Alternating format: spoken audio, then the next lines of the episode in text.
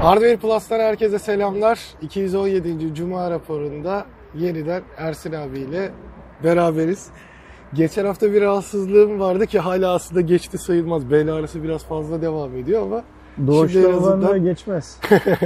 Olabilir zaten. Fıtığa mı dönecek, ne çıkacak? Ben onu kastetmemiştim ama. Ben orada işte kıvırayım dedim. Olmadı. Nasılsın abi?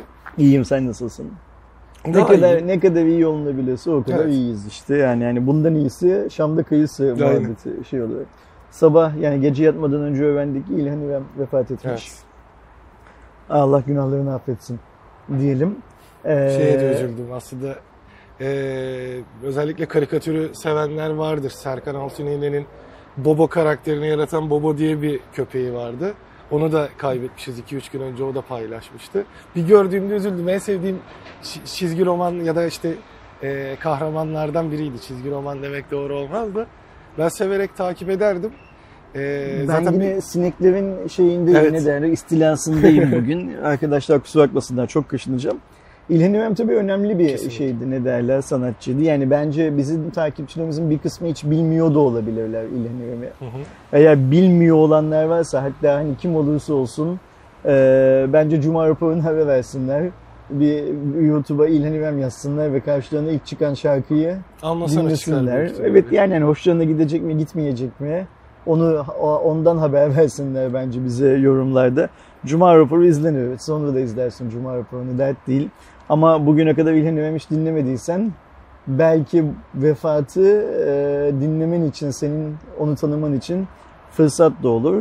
Bu arada yeri gelmişken söyleyelim. Bizim Berkin'in de ölüm yıl dönümü iki Ağustos. iki Ağustos evet. Yani e, önümüzdeki hafta. Hı hı. Ölüm böyle bir hikaye yani e, geliyor bir şekilde, yapacak bir şey yok. Aslında hiç böyle Cuma raporunda bununla bir konuşmak gibi bir şeyim yoktu, niyetim yoktu ama işte öyle girdik. Arkadaşlar kusura bakmasınlar. Bu hafta benim için üç tane önemli olay var Erdoğan. Hızlıca onları söyleyeyim, Cuma raporunu öyle görelim. Birincisi, haftanın ilk yarısında e, Vedat Milor e, Habertürk'te Fatih Altaylı'nın konuğu oldu. Ben Fatih Altaylı'yı çok seven filan bir adam değilim. Benim e, geçmişteki yöneticilerimden de bir tanesidir kendisi bu arada. Ona rağmen sevmem kendisini. Peşin peşin söyleyeyim. E, Vedat Milor'la yaptıkları programı ise yine arkadaşlar izlemeyenler varsa mutlaka izlesinler. Biz Vedat Milor'u ne olarak tanıyoruz? Aslında yemek kurum, yiyor aynen. diye tanıyoruz değil mi? Aslında Fatih Altaylı ile birlikte yaptıkları programda bununla hiçbir alakası yok. Vedat Milor'un akademik kimliği üzerinden konuşuyorlar ve ödül alan, vakti zamanında ödül alan tezi üstünden yola çıkarak bazı varsayımlarda bulunuyorlar. Ve hmm, Vedat Milor'la Fatih Altaylı'nın yaptığı programı izlediğin zaman şunu görüyorsun. Bu arada ben bir arkadaşımın uyarısı sayesinde izledim. Yani bana televizyonda Vedat Milor var izle diye haber verdi, açtım. İzledim. Sonra başından kalan kısmını da daha sonra buldum, izledim. İzleyip kaçırdığım kısmını da. Akademinin normal yaşama nasıl şey yapıldığını, yansıtıldığını görüyorsun. O e, soğanlı mı soğansız mı tartışmasının ötesinde nasıl bir adamla muhatap olduğunu görüyorsun. Hı hı. Belki insanlar e, hocanın söylediği şeyleri biraz kulak kabartıp hani o Twitter'da adamcağız ne yazsa altında adama işini öğretmeye çalışan denyolar var ya. Evet. O denyoluklarını kime karşı yaptıkları konusunda belki şey yaparlar, insafa gelirler biraz. E, haftanın bence en önemli olayı buydu. Bizim açımızdan, benim açımdan haftanın ikinci önemli olayı şuydu Aydan. Ee, Türk Telekom bir basın toplantısı yaptı biliyorsun Gülhane'de. Evet. Çok süper bir ortamda. Ee, biz de bayramda bir tane video yayın aldık Hardware Plus'ta. Benim çektiğim bir video. Bu Türk Telekom ve e, Turkcell bin megabit konusunda bizim aklımızla alay ediyor. Meğer verebiliyordunuz, niçin vermediniz bugüne kadar diye sitem ettiğimiz bir video çektik. Şimdi ben o toplantıda Ümit Bey'e e, niye veremediniz sorusunu sorma fırsatı buldum. Verdiği cevapları da Twitter'da paylaştım. E, benim anladığım kadarıyla bir şirket için iyi olmayan bir referanstan bahsediyoruz. Ümit Bey'in verdiği cevaptan. Yani Ümit Bey diyor ki B T K'dan onay çıkar çıkmaz verdik diyor. B T K'dan onay ne zaman çıkıyor? iki bin yirmi iki Haziran'da çıkıyor. Rakip internet servis sağlayıcı bu hizmeti ne zaman veriyor? Bir yıldan daha eski, bir buçuk yıldan daha önce. Demek ki sen B T K'ya geç başvurmuşsun. Buradan o çıkıyor şeye, ne derler Yeni ortaya. Şey. Aynen öyle, geç başvurmuşsun ve bu Türk Telekom gibi e, bir dev için iyi bir referans değil. E, ben bu soruyu sorduğum için, o da o cevabı verdiği için mutluyum. Twitter'da arkadaşlar işte şey dediler ya, işte hani e, baskın operatör olduğu için bunu veremiyordur bilmem ne filan dediler. Bu işler böyle veremiyordur, yapamıyordurla olmuyor. Bunu yazacağını, bunu söyleyeceğini, bunu dile getireceğini, adam ne söylemiş ona bakacaksın. Çünkü böyle bir durum olsa Ümit Bey cevaben şey der mi? Ee, izin ne zaman çıktıysa bize o zaman verdikler mi? Hayır, biz baskın operatör olduğumuzda ilk veremiyorduk zaten. İlk başkasının vermesini beklemek zorundaydık. Başkası verdi, peşinden de biz verdik der teorik olarak. Ee, böyle bir şey söylemedi Ümit Bey. Ee, Birçok insan, bizim katıl grubundaki arkadaşlar da özelden bana, abi sen ikna oldun mu? Yani tatmin oldun mu Ümit Bey'in verdiği cevaptan filan dediler. Şimdi ben bunu arkadaşlar şöyle sordu diye anlıyorum Aydoğan. İnandın mı diye sordun diye anlıyorum. Daha doğrusu onların inandın mı Ümit Bey'e dediklerini zannediyorum da. Bu da inanılacak, inanmayacak, tatmin olunacak, olunmayacak bir şey yok. Ben şundan tatmin oldum arkadaşlar. Bu adamlar bize bin megabit'i daha önce verebilirlermiş. Evet. Vermemişler. Sonuçta hani yani yani şey geç yok. Başvurmuşlar, bilmem ne olmuş filan filan vermiş. Ve bu adamlardan kastım sadece Türk Telekom değil, Türksel ve Türk Telekom. Bak Türk Telekom, Türksel ölüyü oynuyor. Aynen. Hiç şey yok, ee, ne derler, bilgilendirme yok Türksel ile ilgili. O yüzden yani demek ki o video, bayramın birinci günü yayına aldığımız video, çok haklı eleştirileri olan e, kendi içinde ve bir abone olarak sitem etme hakkını bize veren bir video. Ben bu anlamda tabii ki tatmin oldum şeyden, kesinlikle. Ümit Bey'in söylediklerinden. Çünkü Ümit Bey aslında B T K bize izin verir vermez biz bu bin megabit'i verdik derken, evet bugüne kadar verebilirdik. Vermediği de, vermediği de demiş oldu. Yani bir buçuk yıl boyunca B T K aa, bekletmez sonuçta. Aa, aynen öyle yani. yani. O yüzden ben tatmin oldum. Benim için ee, şeyin ne derler, işin ikinci, o haftanın son önemli olayı da şeydi. Türknet, Cem Bey'in, Cem Çelebi'nin markalı ve sorun seviyesine katılmasıydı. Şimdi biz Cuma raporunu akşam saat yedi gibi yayınlıyoruz. Bugün sabah saat onda da Cem Bey'in röportajını, yani röportajı demiş olan markalı ve sorun seviyesine katılımını yayınladık zaten. Muhtemelen arkadaşlarımız izlemişlerdir. Ee, açıkça söylemek gerekirse ben Cem Bey'i davet ettiğimiz için ve Cem Bey katıldığı için çok mutlu oldum. Ee, bence çok açık yüreklilikle, çok dürüst, çok şeffaf bir şekilde durumun ne olduğunu anlattı. Benim bilmediğim şu port fiyatlarındaki artışın kaynağı konusunda da açık açık şeyi sordum ve peki, yani ben sordum değil işte bir arkadaşımız sordu. Bu port zammı mı otuz lira diye sordu. Çünkü Twitter'da öyle şeyler dolanıyor ki aynen öyle yani. Aslında bu zammın çok daha az oldu ama sizin hani bunun üstüne eklediğinizi sordu. Cem Bey de dedi ki mesela ben bilmiyordum bu hikayeyi. Ee, biz de hızlı internet verme vaadinde olduğumuz için hızlı port almak zorundayız. Hızlı portlarda daha pahalı portlar. Hı hı. Evet, o yansıttığımız paranın tamamı e, toptan alım yaptığımız şirketin bize yansıttığı port ücreti, K D V'si ve bilmem ne vergisinin tamamı. Tam otuz lira değil, İz, isteyenler Cem Bey'in videosunu izlesin lazım. Tam otuz lira değil, otuz liraya yakın bir küsürat dedi.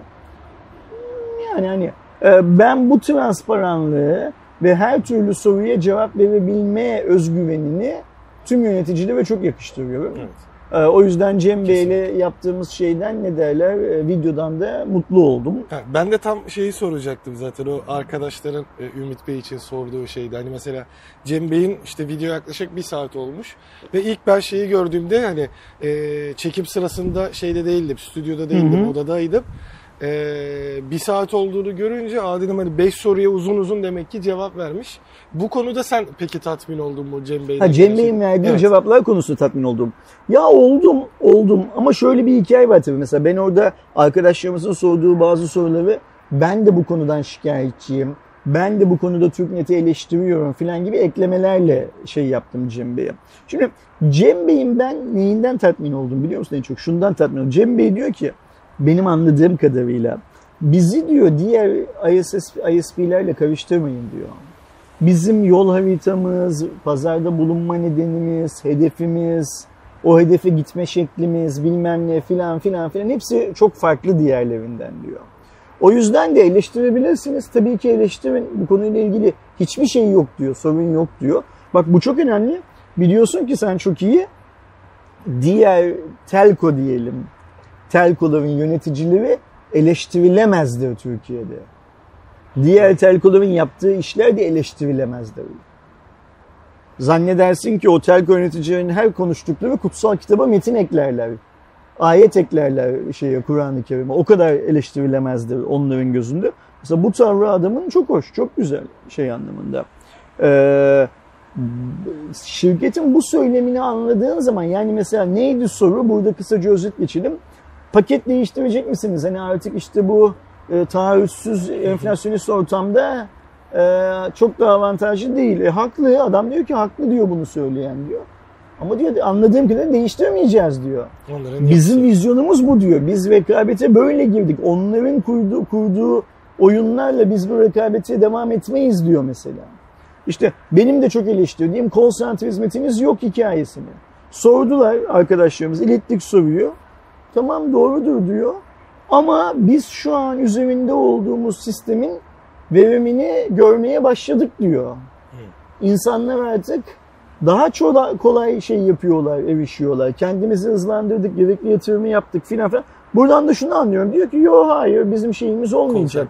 Ee, telefonla bize ulaşabildiğiniz bir hikaye olmayacak. İhtiyacını, şunu da söyledi bak bir yerde, yani bu konuyla ilgili değil de galiba bu paket hikayesi, tarife hikayesi gibi. İhtiyacınız olan bu değilse, bizimki değilse almayın dedi. Bizim abonemiz olmayın dedi. Ve çok güzel bir şey söyledi. Diğer operatörlerde de karasalda yirmi dört ay, mobilde on iki ay aboneyi bağlarsın, sonra bir daha onunla ilgilenmezsin. Yani aboneyi içeriye alıncaya kadar efor sarf ediyorsun. Biz esas sürecimiz aboneyi içeriye alınca başlıyor çünkü adam her an gidebilir. Gitmekte özgür.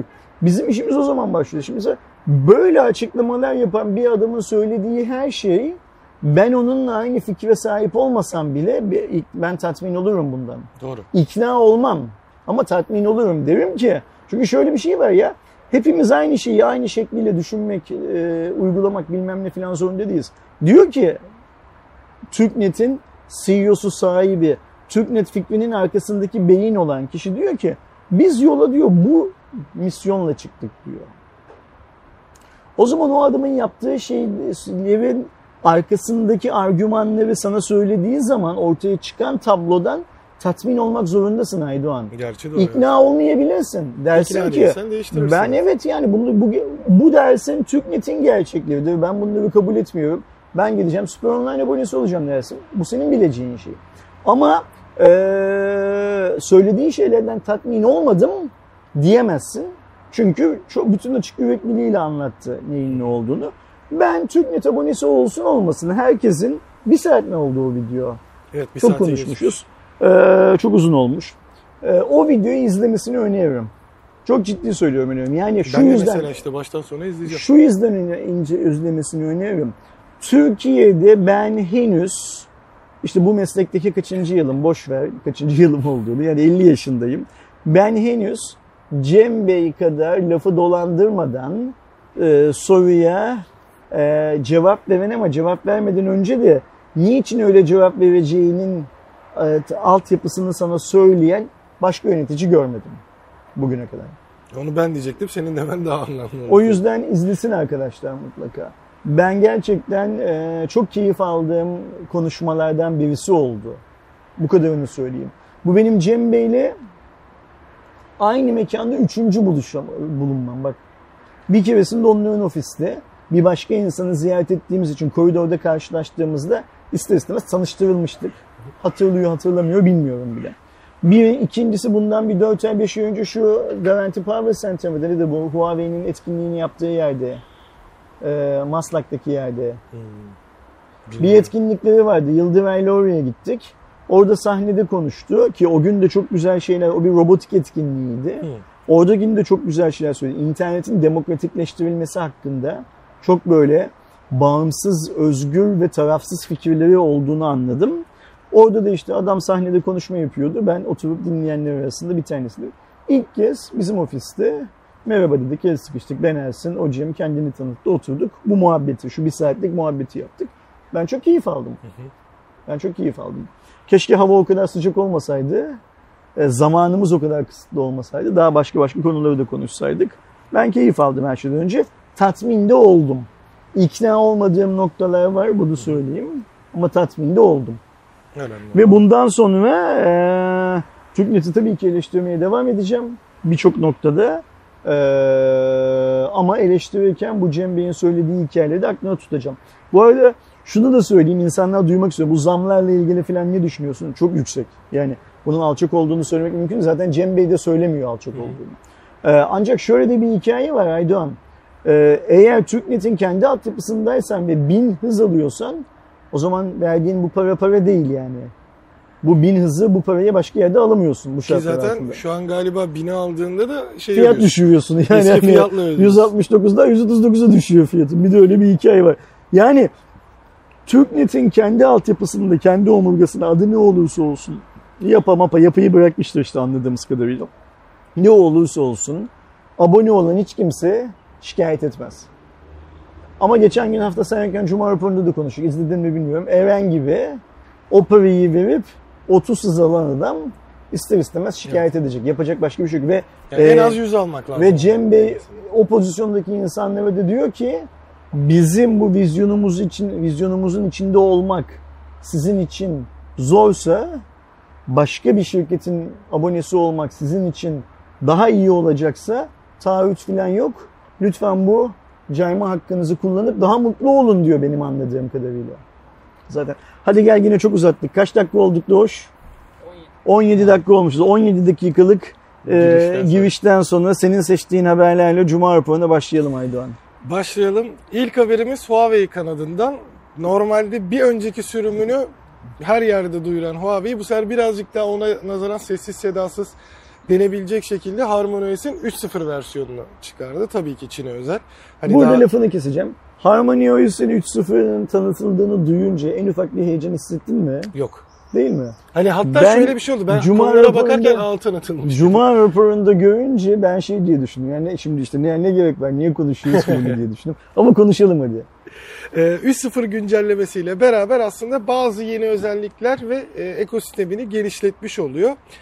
Buradaki en büyük gelişmenin terminallerin kullanımı, sistem ekolojisi, evrensel kart yani aslında cihazların birbiri arasındaki haberleşmesini çok daha basit ve çok daha hızlı olduğunu söyleyebiliriz. Bir diğer yandan gizlilik ve güvenlik noktasında da geliştirmeler olduğu vurgulanıyor. Ee, otomobil vesaire de zaten dahil oldu biliyorsunuz. Haykar vardı, o da HarmonyOS ekosistemine dahil oldu. Ee, şu anda HarmonyOS üç nokta sıfır on iki farklı akıllı cihaz tarafından destekleniyor ve Windows on birdeki bilgisayarlardaki e, hibrit terminal merkezi haline aslında Windows uyumu biraz daha e, iyi hale getirdiğini söylenebilir HarmonyOS üç nokta sıfır için. Şu anda e, ilk cihaz olarak galiba bir HarmonyOS üç nokta sıfır destekleyen Watch üçün new versiyonu, yeni versiyonu. Buzdolabı falan diyeceksin e, diye korktum. Bir de yok, yazıcı var zaten. Buzdolabından ziyade üç nokta sıfır destekleyen e, yazıcı var. üç boyutlu işte e, emojiler falan filan gelmiş. Onlar hani işin birazcık daha kullanıcıya e, cafcefa ama işte güç tüketiminde daha azalma ki Harmony'nin en büyük e, şeyi oydu. Hani biz daha az güç tüketerek daha Hı-hı. stabil bir sistem kuracağız diyorduk. Onu da yüzde on bir seviyesinde iki nokta sıfıra göre daha da düşürmüşler. Yanıt hızı da uygulamaların yüzde on dört oranında e, artmış gibi bazı böyle gelişmeleri mevcut. Ama şu an için işte daha Çin'e özel e, ben şeyi bekliyordum sadece. E, iki nokta sıfır Çin'deki betası üç nokta sıfırı Avrupa'ya da açarlar diye bekliyordum. Yine öyle bir durum şu an için yok. Bu işin geleceği nokta dünyada bence seçmeliye dönecek. Yani işte bunlar Harmony'yi gerçek anlamda kullanılabilir şeye forma getirdikleri zaman sana opsiyon sunacaklar gibi tahmin ediyorum. En başta konuştuğumuz hmm. gibi yani bu çakma Android ile devam et ya da Harmony'ye geç gibi seçeneklerin olacak cihazı açarken. Herhalde öyle yollarına devam edecekler artık. Ee, bu kadar zaman ayırmamız yeter bence şeyi. Harmony üç nokta sıfıra. Gel bir sonraki habere geçelim Aydoğan. Ee, geçelim. Biliyorsunuz ikinci çeyrek raporları da markaların çıkmaya başladı ve en büyük ortak yönlerden biri. Hepsi de aslında belli oranda zarar ya da işte gelir kaybından. İkinci çeyreğin en büyük özelliği tıpkı ilk çeyrekte olduğu gibi dünyadaki cep telefonu satışları çok feci oranda düşüyor. Adetsel bazda çok feci Hatta oranda düşüyor. Hatta sadece şeyde de değil, hani te, e, akıllı telefonlarda da değil, cep telefonlarında da değil. Birçok alanda, hani Intel'in içinde falan filan içinde böyle yani çip krizi, işte pandeminin etkisinin devamı vesaire derken. Varsayılan şey şu, laptopları falan kastediyorsun. Onlarda da azalma var. İnsanlar bu eve kapanma döneminde alacakları şeyi, her şeyi aldılar. Şimdi o aldıklarını kullanma dönemindeler diye düşünülüyor. Yani yeni bir cep telefonu alma ihtiyacı, yeni bir bilgisayar, yeni bir laptop alma ihtiyacı kimsede yok. Zaten evet, bu sene boyunca özellikle laptop üreticilerin komple özellikle shipment'a ya da e, geçen seneki kar oranına göre düşüş bekleniyor. Çünkü geçen sene gerçekten deli gibi alındı. Yani hatta şey aklıma gelmişti. E, bize işte markanın yollayacağı bir laptopu e, getiren U P S'ti galiba, getiren kurye. Arabanın silme laptop dolu olduğunu ve hani sürekli bir yerlere laptop teslimatı yaptığını söylemişti.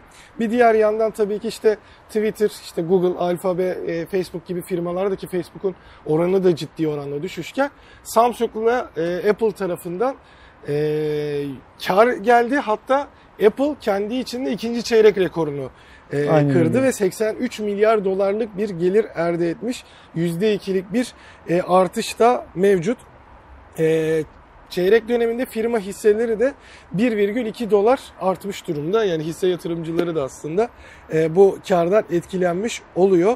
E, bu orana baktığımızda, yani gelir oranına baktığımızda kırk virgül altı milyar dolarla yüzde bir virgül beş artış iPhone satışları, iPad gelirleri ise yedi virgül iki milyar yirmi iki milyar dolarla düşmüş. Aslında iPad satışı buradan bir düşüş yaşadığını görüyoruz.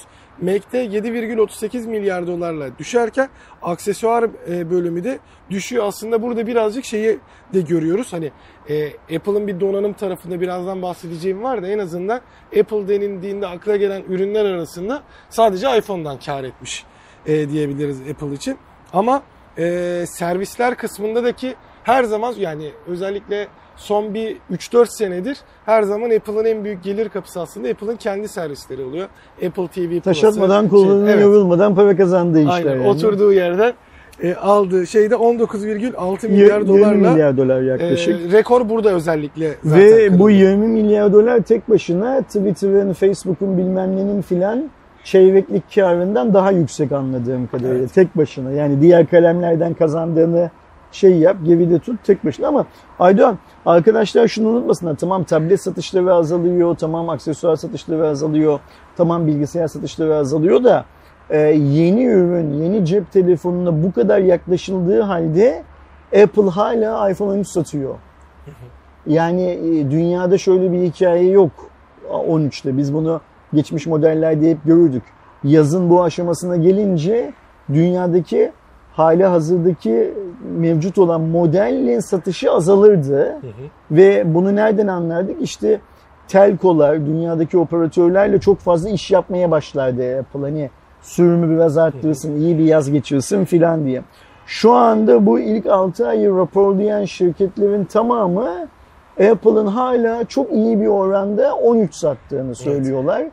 Ve büyük bir ihtimalle yıl sonunda, daha sonra yıl sonu rakamlarına bakıldığında, yani iki bin yirmi üçün Mart'ı filan gibi ortaya on üçün bugüne kadar en çok satan iPhone modeli olarak çıkabileceği şey yapılıyor, varsayılıyor.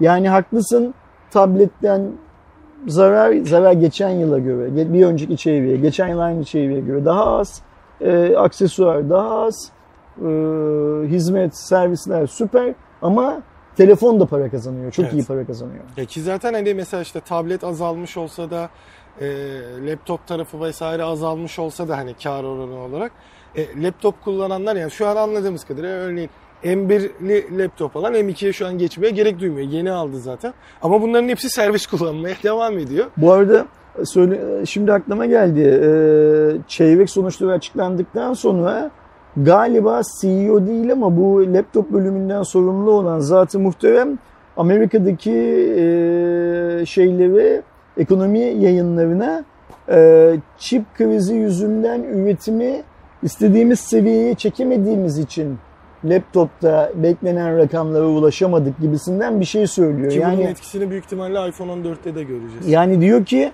eğer üretebilseydik daha çok satardık büyük bir ihtimalle diyor. Ben hatta bunun üzerine şöyle bir şey diyeyim. Yani iPhone on üçün çok satması büyük ihtimalle iPhone on dört çıktığında da çok fazla satılacak. Öyle mi? Çünkü hani şu anda işte hafta sonu girecek videolardan biri de o. Hani iPhone on dört tam bu dönemlerde e, zaten yaptığımız videolardan biri. Bir ay kaldı işte. E, iPhone on dördün neler sunacağına dair. Şu an e, söylentilerin en güçlüsü düz iPhone on dört modelleri. Yine A on beş Bionic'le gelecek. Pro modellerde A on altı yeni işlemci kullanacağı ve E, bunun sebeplerinden biri çip krizi. Aynı zamanda A on altıda işte o Apple'ın söylediği gibi yüzde yirmi yüzde otuzluk ciddi bir artış olmadığı için hmm. e, böyle bir tercih olacağı ve insanlar büyük ihtimalle e, şey kafasına da girebilir işte iPhone on dörde işte sallıyorum bin dolar vereceğime işlemci aynı. Zaten telefon güçlüydü. iPhone on üç alayım dönemi e, devam olabilir. Edebilir. Çünkü e, Amerika'da direkt fiyatları düşecek en azından yüz iki yüz dolar. Öyle. O ucuzlukla almak isteyenler çıkabilir. Samsung kanadına geçtiğimizde elli dokuz virgül dört milyar dolarla da son dönemlerin rekorunu kırmış oldu Samsung kendi içerisinde. Faaliyet karı on virgül sekiz milyar dolar ve bu faaliyet karı da yüzde on iki artarak son dört yılın en yüksek seviyesine ulaşmış oldu. Ekran tarafı bir, bu çeyrekte beş milyar dolar gelir elde etmiş. dokuz milyon dolar civarında da faaliyet karıyla bu genel karlılığa katkı yapmış oldu. Mobil taraf yirmi milyar dolar civarında gelir elde etti. Ama talepte düşüş var ki bunu zaten daha önce de konuşmuştuk. Kar marjı olarak da en azından amiral gemilerinde memnun kalmış Samsung ama genel tarafta bir telefon tarafında da ama şöyle var. Bir hikaye var. Telefon tarafındaki düşüş e, telefon satışları tüm dünyada azaldığı için yaşanan bir düşüş. Anladığım kadarıyla Samsung'un e, mobil tarafı da yani cep telefonu satan tarafı da yine çevreyi e, karla kapatıyor. Hı hı. Yani şeyde zararda değil. Hani e, şimdi ekranda kar verdin ya telefonda zarar var diye bir şey yok. Hı hı. Telefonda karlı yine holdingin evet. Tüm işlemine baktığımız zaman. Orada zaten şey yok. E, derdi yok sadece hani anladığım kadarıyla sayısal bazda daha az shipment aynen olmasına öyle. Rağmen bir e, karlılık devamı e, var diye söyleyelim. Ne zaman dokuza geldiğini anlamadım. Asus'ta Zenfone ben beşte kaldım. beşten evet, sonrasını yani, tanımam ben. Mobil Dünya Kongresi'ndeki beşi gördük. Ondan sonra biz bir daha Zenfone görememiştik zaten. dokuza gelmişler. Gerçekten bu durumu ben yaşadım. Ben Zenfone beşin Roma'da yapılan e, dünya lansmanına da gitmiştim. Hı hı. Yani ben beşte kaldım. Hani sonrasını bilmiyorum. Ki güzel de telefondu bu arada. Ama dediğim gibi şaşırdığım nokta şu oldu. Dün akşam böyle saat altı gibi e, lansmanı, beş buçuk altı arasında e, lansmanı yapıldı Türkiye saatiyle. Ve bir anda böyle Asus'un canlı yayında olduğunu görüp tıklayınca Zenfone dokuzu gördüğümde dokuz oldu mu ya dedim gerçekten yani. E, baktığımızda aslında burada Asus'un yine bir şeyler denediğini ama bu sefer farklı bir yönde denediğini görüyoruz. Çünkü e, cihaza baktığımızda beş nokta dokuz inçlik Full H D Plus bir ekranı var. E, AMOLED bir ekran kullanıyor. E, yüz yirmi hertz tazeleme hızı e, sunup H D R desteği de var. E, Delta'ya renk doğruluğu birinin altında aslında bir referans ekran kullanımı var. Buradaki güzel yanlardan biri beş nokta dokuz da aslında şu anda çok fazla Android kanadında görmediğimiz küçük ekran tek elle kullanım rahatlığını e, denemişler. Yapılan yeniliklerden biri yan tarafa entegre güç tuşu var. Ama bu güç tuşunu e, işte iki kere bastığında sallıyorum ekran görüntüsü alma ya da uzun hmm. bastığında Google Asistan'ı çıkartma. Bir de e, gesture dediğimiz yani yukarıdan aşağı çektiğinde bildirim panelini aşağıdan yukarıya hmm. çektiğinde farklı bir şeyi ortaya çıkaracak şekilde e, geliştirmişler kendilerince. Yazılıma önem vermişler evet. Biraz yani. E, arkada iki kameramız var ki böyle e, orada da galiba onun vurgusu yapıldı. İşte üç dört tane kamera koymaktansa güzel iki kamerayı koymak e, konusunda bir e, şey var. Zaten bu günden sonra tüm cep telefonu markalarında arkadaki kamera sayısının azaldığını göreceğiz. Yani o bir gerçek artık. Çünkü artık zaten o sayısal değeri yapabilmek için işte düşük yani iki megapiksel V G A vesaire şeydi. Yakınlık sensörü diye falan şeyler koyuluyordu. sekiz Plus Gen bir var. E, sekiz K çekim yapabiliyor tabii ki sekiz K sekiz Plus Gen birin gücüyle.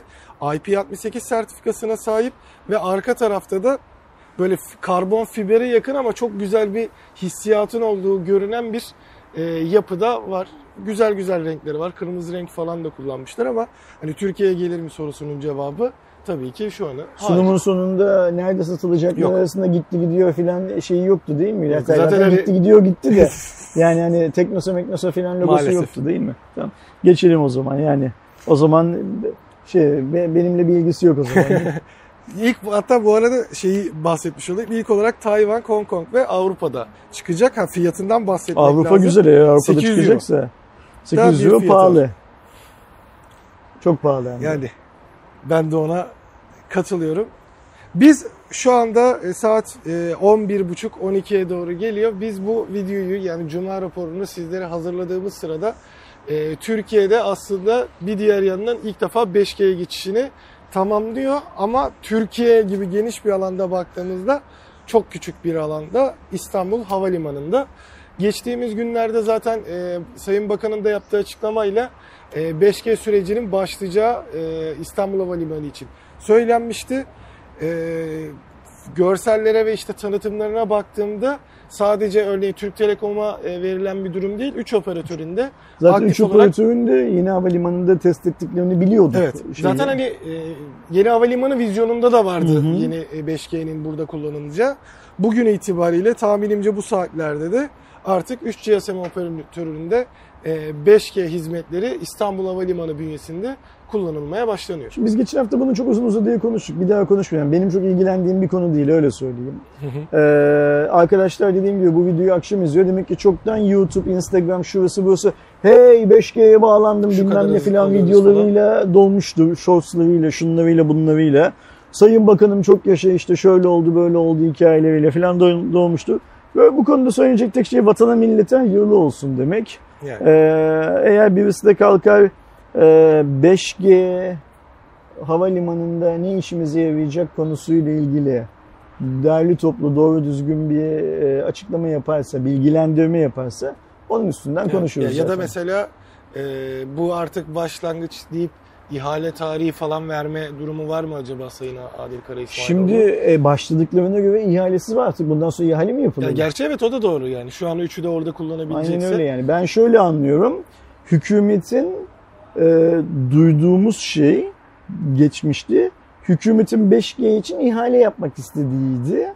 Operatörlerin de biz zaten daha önce iki G'de, üç G'de, dört buçuk G'de yapılan ihalelerde çok büyük paralar verdik.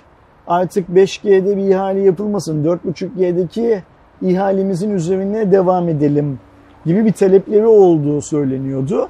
Ve e, operatörler hükümete diyorlardı ki biz ihaleyle girer eğer para verirsek kazanamıyoruz. Bu işi yapmamızın bir mantığı kalmıyor filandı. Şimdi bunlar konuşulduktan sonra eğer havalimanında beş G kullanılmaya başlanıyorsa o zaman ben bu işten şey anlıyorum. İhale mihale yok anlıyorum. Aslında, evet. ee, ha bu saatten sonra ihale yapılırsa da o zaman burada sistematik başka bir sorun var derim. Önce ver diyor, yap diyorsun, sonra yaptığı için para ver diyorsun filan gibi. Bilmiyorum Doğru. ne olacağını. Yani belki de işte ben ama şey bekliyorum yani. Türkiye'de ilk defa beş G kullanımına artık halka da açılacağı bir yerde e, belli başlı tarihlerin verilmesi. Yani en azından Türkiye genelinde e, buradan itibaren operatörler beş G hizmetlerini açmakta serbesttir desin mesela. Ya da bu saatten sonra dediğim gibi e, top operatörlerde olabilir ya da işte Türkiye olarak iki bin yirmi üç yani bir Ocak iki bin yirmi üç'te bütün operatörler beş G hizmetlerini aynı anda hani e, teorik olarak işte iki bin yirmi iki'de geçtik ayda an beş G. O zaten o söylemlerde ya, kullanılacak. Yani, hani, ama biz hani mesela Türkiye'nin herhangi bir yerinde ya da pilot bölge yapılması gereken şey şu. Birisinin çıkıp vatandaşa beş G neyin merhemi bunu anlatması lazım. Hayır. Bu kadar basit. Yani hani beş G neyin merhemi bunu anlatmak. Ha bunu anlatabilecek adam var mı Türkiye'de? Yok. O ayrı evet, mevzu. O, ayrı ee, o yüzden geçelim beş G'yi bence. Hayırlı olsun diyelim vatandaşa. E, tabii millete. Hayırlı olsun. En azından e, beş G geç kullanı... oldu güç olmasın diyelim evet. bundan sonrası. Niye geç oldu? Biz iki bin on dokuz yılının son çeyreğinde Sayın Cumhurbaşkanı o, o zamanlar e, başbakandı diye hatırlıyorum. Recep Tayyip Erdoğan'ın ağzından Türkiye bu yıl dünyada beş G'ye geçen ilk ülke olacak benzeri bir açıklama duymuştuk değil mi? iki bin on dokuz, iki bin yirmi, iki bin yirmi bir, iki bin yirmi iki biraz geç oldu.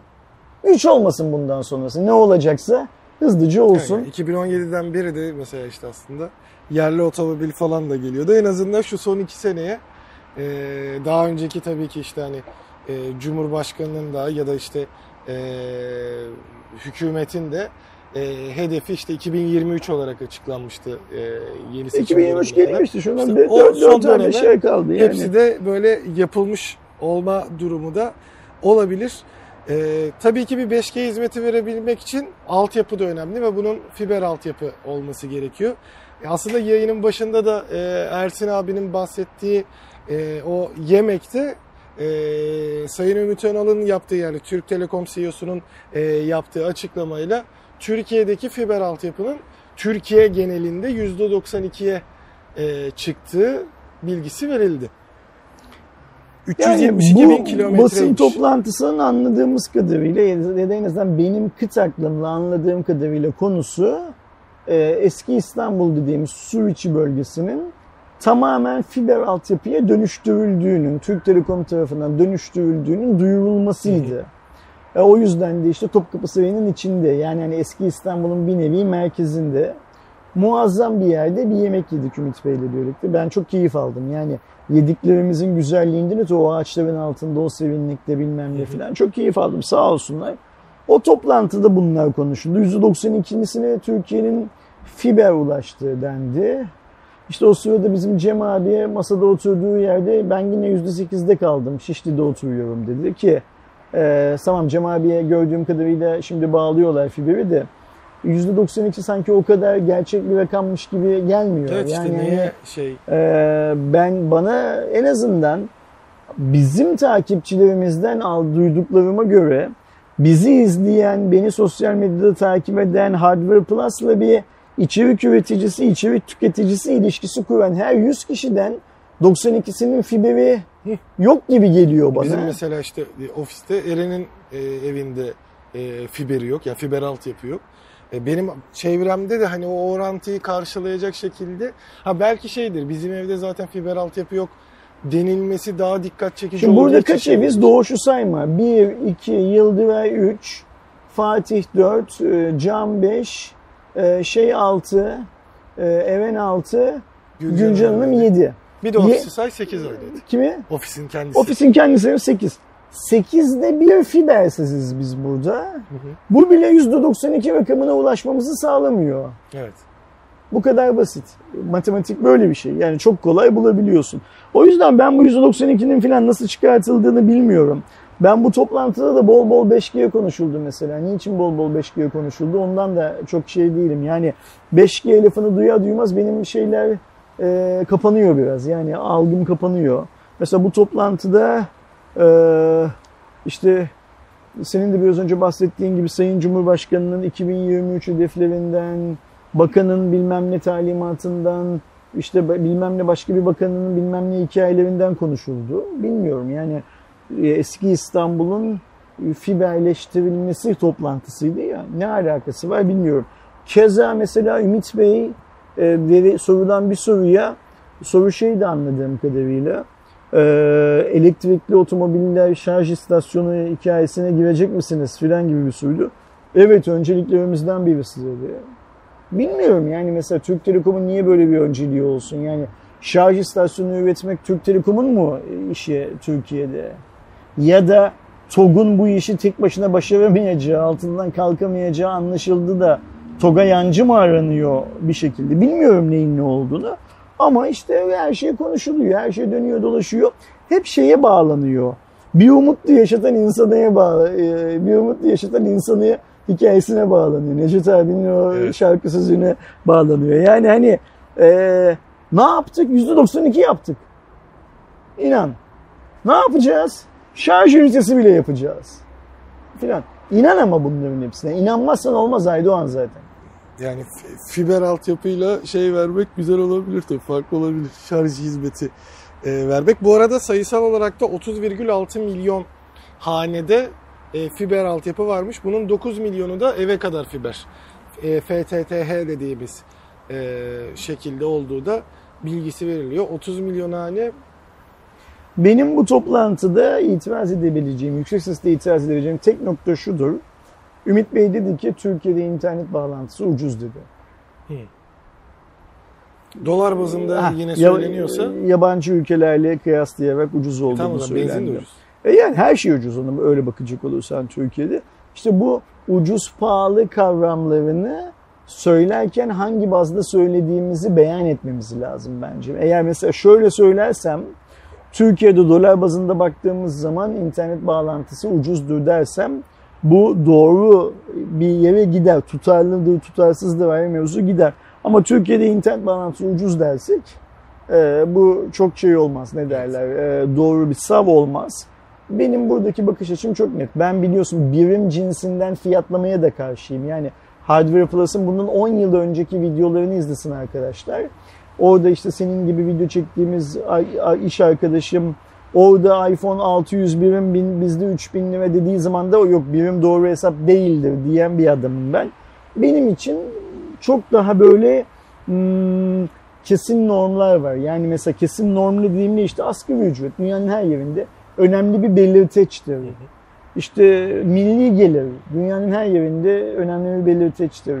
O ülkedeki bazı hizmetlerin, başka hizmetlerin fiyatları, o ülkedeki bazı iş kollarında çalışan insanların gelirleri. Atıyorum McDonald's'ta kasada duran kasiyer çocuk ne para alıyor? O bir maaşıyla iPhone alabiliyor mu? Bizim Türkiye'deki McDonald's'ta, işte Burger King'de bilmem nerede kasada duran çocuk bir maaşıyla iPhone alabiliyor mu? Filan gibi kıstaslardan yola çıkmamız lazım. Şey olarak. Şuna bakmamız lazım mesela. Hmm, Almanya'da internet Türkiye'dekinden daha pahalı diyebilmemiz için hmm, Almanya'daki adamın o internet faturasını öderken zorlanıp zorlanmadığını anlamak lazım. Almanya'daki adamın daha ucuz bir çözüm peşinde koşup koşmadığını düşünmek lazım. Yoksa o pahalı, bu ucuz bilmem neler falan bunlar hani e, mantık çerçevesinde mantıksız olmayan ama ayakları ve yere basma konusunda bence bütün ayakları ve yere basan söylemler değil. Kesinlikle. İş dünyası Aydoğan tamamen çok basit bir şekilde dört işlem üstüne kurulu olmak zorunda. İnsanların birbirlerine söyledikleri şeyler, vaat ettikleri şeyler de bu dört işlemin aksi olmamalı. Çünkü biz dört işlemi mutlak gerçek olarak kabul ediyoruz hayatımızda. Her konuda evet. Bu dört işlemi mutlak gerçek olarak kabul ediyoruz. Hatta yani dört işlem canımızı sıkıyorsa işlem sayısını azaltabiliriz. Yani mesela çarpmayla bölmeyi, pardon çarpmayı çıkartabiliriz mesela hayatımızdan. Üç işlemle yolumuza devam edebiliriz. Biraz zorlarsak bölmeyi yok çıkartamayız ama hadi çıkartılmıyor ama yani dört işlem bir norm. Bu normda karşı durmamak lazım. Bu normu eğip bükmemek lazım. Çünkü bu normu eğip bükmeye Aydoğan'ın Ersin'in bireysel olarak gücü yetmez zaten.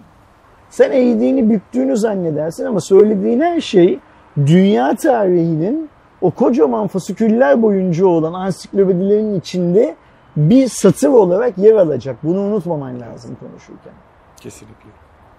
Ya zaten hani biraz önceki dediği gibi işte çarpmaya çıkaralım, bölmeye çıkaralım dediğinde sadece uzun yoldan toplama ve çıkarma aynen işlemini öyle yapıyor olursun. Yani. Aynen öyle. Çünkü hiçbir zaman çıkaramayacağın o dediğin gibi. Yani işin daha olarak basitleşir. İki kere ikinin dört ettiği bir ortamda sen işte Avrupa'da benzin daha pahalı dersen bu yalan olmaz. Ama ee, sen zaten bunu söylerken tam olarak mutlak doğruyu söylemediğinin de farkındasındır zaten. Yani bunu inanarak söylemiyorsundur. Öyle söyleyeyim. Ki zaten hani birim bazında da baktığımızda işte e, aynı şeye düşmediği için ama o her zaman şimdi bir bak, şeydir işte. Bir şöyle şöyle, şöyle kıyaslamalar geliyor. Yapalım. Bizi bu Avrupa'da benzin daha pahalı, Türkiye'de internet daha ucuz hikayeleri bizi bir yere götürmüyor. Biz bir yere gitmediğimizi yüz yıllık Cumhuriyet tarihinde görüyoruz zaten bu söylemlerle. Şunları konuşalım mesela. Bu videonun sağ alt köşesindeki rakam Almanya'da kaçla başlayalım konuşmaya. Rakam konuşacaksak bak mutlak rakam izleyenler için sol alt. Sol alt mı? Okey tamam. Ee, mutlak rakam konuşacaksak bu rakamdan konuşalım. Yani. İsviçre'de diyelim geçen ay kaç tane doktor davet edildi görevi sırasında? Bundan bahsedelim. E, atıyorum Danimarka'da geçen ay kaç tane hayvan eziyet gördü? Bundan bahsedelim. Eee... Kimsesiz çocukların nüfusu olan oranından bahsedelim. Devletin verdiği destek, halkına verdiği finansal desteğin oranından bahsedelim. Yani çalışmayan, handikaplı, e, her anlamda handikaplı, çocuk vesaire vesaire gibi insanların şeyinden bahsedelim. E, filan filan. Bir öğrenciye düşen matematik öğretmeni sayısından bahsedelim. E illa sayıdan bahsedeceksek. Bu sayılarla şey yapalım, kıyaslayalım kendimizi. Şeyle de kıyaslamayalım bence. bir dolar on sekiz lira, on altı lira, işte bir dolar, bir euro filan gibi hikayelerle de kıyaslamayalım. Bunlar da çünkü kafa karışıklığı yaratır belli bir süre sonra. Ee, bak geçen hafta yaptığımız canlı yayında, farkında mısın bilmiyorum. Takipçilerimizden birisi şey yazdı yorumlara. Abi yarın sabah uyansak dolar yedi lira olsaydı. yedi lira olsa. Hayat bayram olur yedi lira olsa. Ki yedi lira şundan aslında yüksek bir rakam. altı ay, yedi ay önce, on ay önce aman dolar yedi lira olacak mı diye konuştuğumuz rakamı hayat bayram olur diye konuşuyoruz. O yüzden rakam konuşacaksak gerçek rakamlardan bahsedelim. Ee, şunu söylemek komiktir arkadaşlar. Ee, atıyorum bana bir tane otomobil markası modeli söyle. Aklına ilk geleni. Niyeyse Model S geldi, Tesla. Okey, Tesla Model S Amerika'da yüz on kilometre hızla gidebiliyordu. Türkiye'de yüz elli kilometre hızla gidiyordan yola çıkarak ee, burada böyle bir üstünlük bilmem ne filan bir şey varmıştan evet. ee, e, kapı açmayalım. Bu açacağımız kapı çünkü bizi E, refaha götürmüyor. Çok doğru. Müreffeh ülke seviyesine götürmüyor. Yani ağzımıza pelesenk oldu işte. Doktorların dayak yemesine engel olmuyor. Kadınların öldürülmesine engel olmuyor. Hukuk sistemindeki her şeyin doğru düzgün gitmesine engel olmuyor. Sağlamıyor bu işlerin yapılması. O yüzden bugüne kadar konuştuğumuz rakamlar yerine yeni metriklerden, yeni rakamlardan konuşalım Allah aşkına. Neyse hadi geçelim şey. Bazı ithal elektrikli otomobillere ilave gümrük vergisi haberine geçelim de. Abi biz daha geçen hafta bunun hemen stopajını indirmedik. İşte biz indirdik, gümrükte aldık. Ay Allah'ım yarabbim ya. Devam et Aydoğan, devam et. Şimdi olayda aslında dediğimiz gibi bir indirim vesaire falan filan konuşulurken ki aslında bir bu hafta içerisinde de Cumhurbaşkanı'na ÖTV konusunda üç kata kadar çıkarma ya da sıfıra indirme yetkisi de verilmişken gümrük vergisinde bir düzenleme oldu. Burada Amerika, Kanada ve Çin'de zaten yüzde on bulunurken bunun dışında hemen ülkeleri sayayım. Arnavutluk, Büyük Britanya, Kuzey İrlanda, Birleşik Krallık, Bosna Hersek, Fas, Faroe Adaları, Filistin, Gürcistan, Güney Kore, İsrail, Kanada, Kosova, Kuzey Makedonya Cumhuriyeti, Mısır, e, Mauritius, Moldova, Sırbistan, Şili ve e, Tunus dahil olmak üzere Amerika ülkelerinde, e, A B ülkeleri ve EFTA bölgeleri ülkelerinde vergi alınmıyorken geri kalanlarında yüzde onluk bir ilave vergi. Şimdi bu saydığın ülkelerden eğer elektrikli otomobil ithal edilirse vergi alınmayacak mı? İlave vergi yok. Ha, ilave vergi yok. Evet. Ha, okey. Ee, ama e, tam şeyini okuyayım. Sadece elektrik motorinden tahrik olanlar başlığıyla e, yüzde on oranında ithal ürünlerde vergi alınacak. Amerika, Avrupa Birliği'nden gelenler de ilave vergi yok. Böyle demek daha doğru. Ne yaptıklarını anlamıyorum ben. Ee... Ya öyle bir garip yazıyorlar ki zaten. Hani ee, işte şu şu ülkelerden gelenlerde yüzde on vergi olduğunu söylesinler. Daha şey olur ama açıklama tam olarak bu şekilde aslında. Hayırlı olsun. Bu da vatana millete hayırlı olsun. Anlamadığım, anlamadığım bir iş yani. Yani ee, geçen hafta başka düzenleme yapıyorsun. Bu hafta başka düzenleme yapıyorsun. Yani zaten demek mesela Amerika'dan kervan, gelenlerde vardı. Kervan yolda düzülür hikayesi gerçek yani. Bunu unutmamak lazım. Ki bir de şimdi anlamadığım bunların dışında kalan ülkelerde alınacak anlamına geliyor. Amerika, Kanada ve Çin'de zaten var. Ve Avrupa Birliği ülkeleri, Britanya falan filan olunca neresi kalıyor ki yani elektrikli araç alacağımız? Hiç bilmiyorum. Yani elektrikli asıl üretim Çin'de. Ben, bence elektrikli araç kimse almasın diye yapılıyor bunda ya. Hani on on beş gün içerisinde fiyatlardan fiyatı hesaplanamasın da diye. on on beş gün için ne olacak? Ya on on beş gün içerisinde bu hani vergilendirmenin şeyi hmm, e, nasıl yansıyacağını evet, piyasaya. Ama şimdi Avrupa yok. Amerika, Çin'den zaten alıyorsun. Hani nereden gelecek zaten araç? Uzaydan gelenlere gümrük vergisi mi olacak? Bilemiyorum. Devam edelim. Boş ver. Anlamadım ben bu işten bir şey. E, telefon kanadına geri döndüğümüzde ise işin e, garip bir tarafı var. Söylenti bazında zaten önümüzdeki sene e, Samsung'un Snapdragon'u daha fazla kullanacağı konuşuluyordu ki S yirmi iki'de bunu gördük.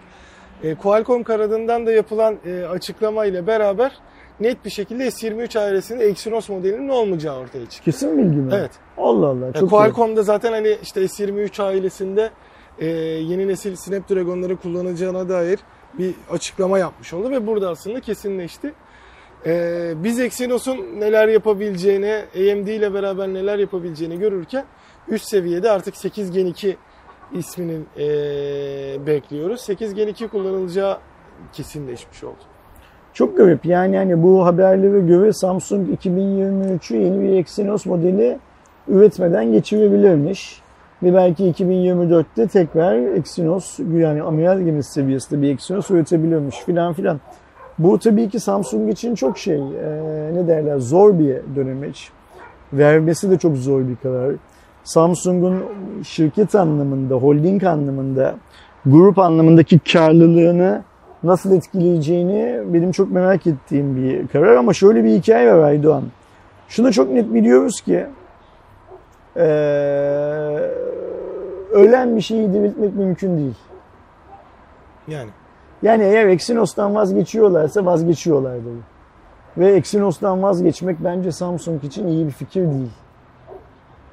Samsung'u diğerleriyle her anlamda eşit bir noktaya getirecek bir hikayeden bahsediyoruz. Ha, bunun sonrasında Qualcomm'la Samsung'un yaptığı bir başka anlaşma, üretim birlikteliği bilmem ne filan gibi bir anlaşma gelirse o ayrı, onu ayrıca değerlendirmek lazım ama beklediğimiz şey neydi?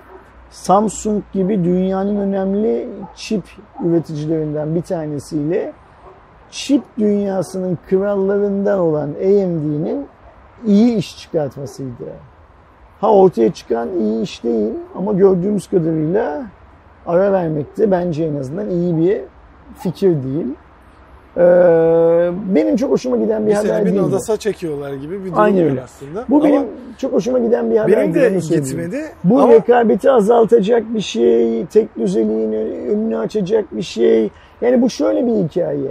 Ee, nasıl şu anda Huawei'nin Kirin üretemiyor olması, yeni Kirin'le üretemiyor olması genel anlamda sektör için kötü bir şeyse, Samsung'un da Exynos üretmeyecek olması, bir yıl bile üretmesi genel anlamda kötü bir şey. Evet.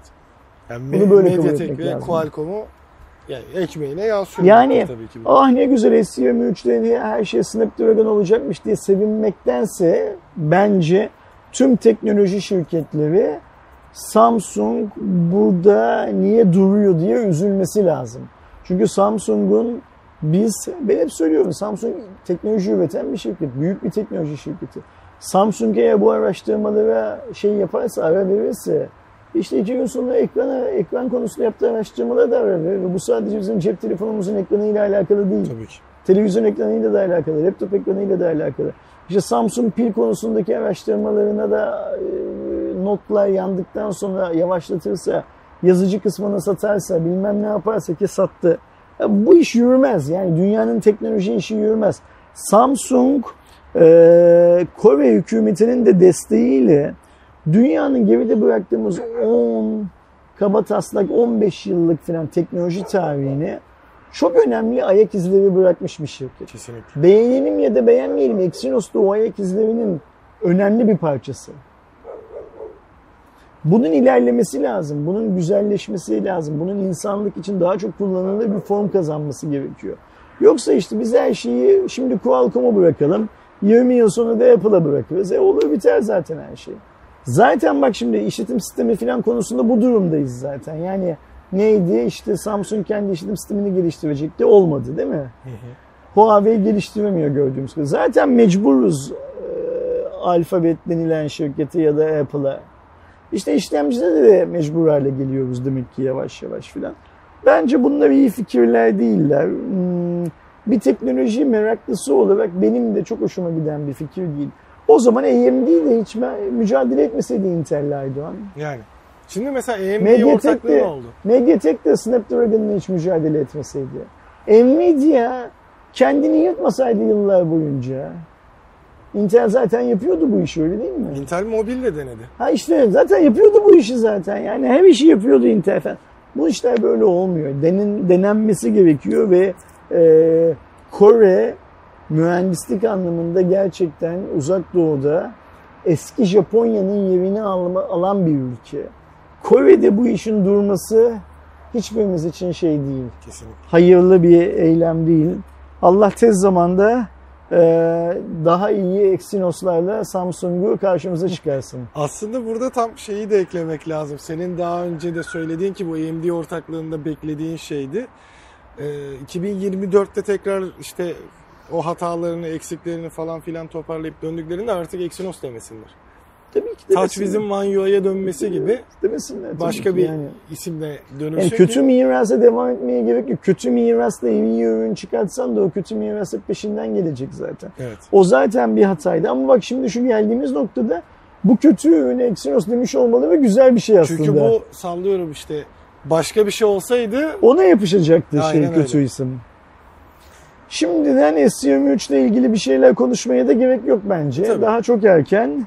İlk önce şu yaz sonunda Samsung ne çıkartacak bir ona bakmak lazım. Yani bu yılın ürünü olarak öyle ya, şimdi Note yok. Hani biz Note'un lansman dönemine geliyoruz ya. Hı hı. Note yok ama Samsung boş durmaz, bir şey çıkartır mutlaka. İlk önce bir onları görelim. S yirmi üçü daha sonra konuşuruz. Gelelim. Ee, gerçekten sebebini tam anlayamadığım bir e, konuya. Zaten bu hafta da hani e, sosyal medyada çok paylaşıldı, konuşuldu.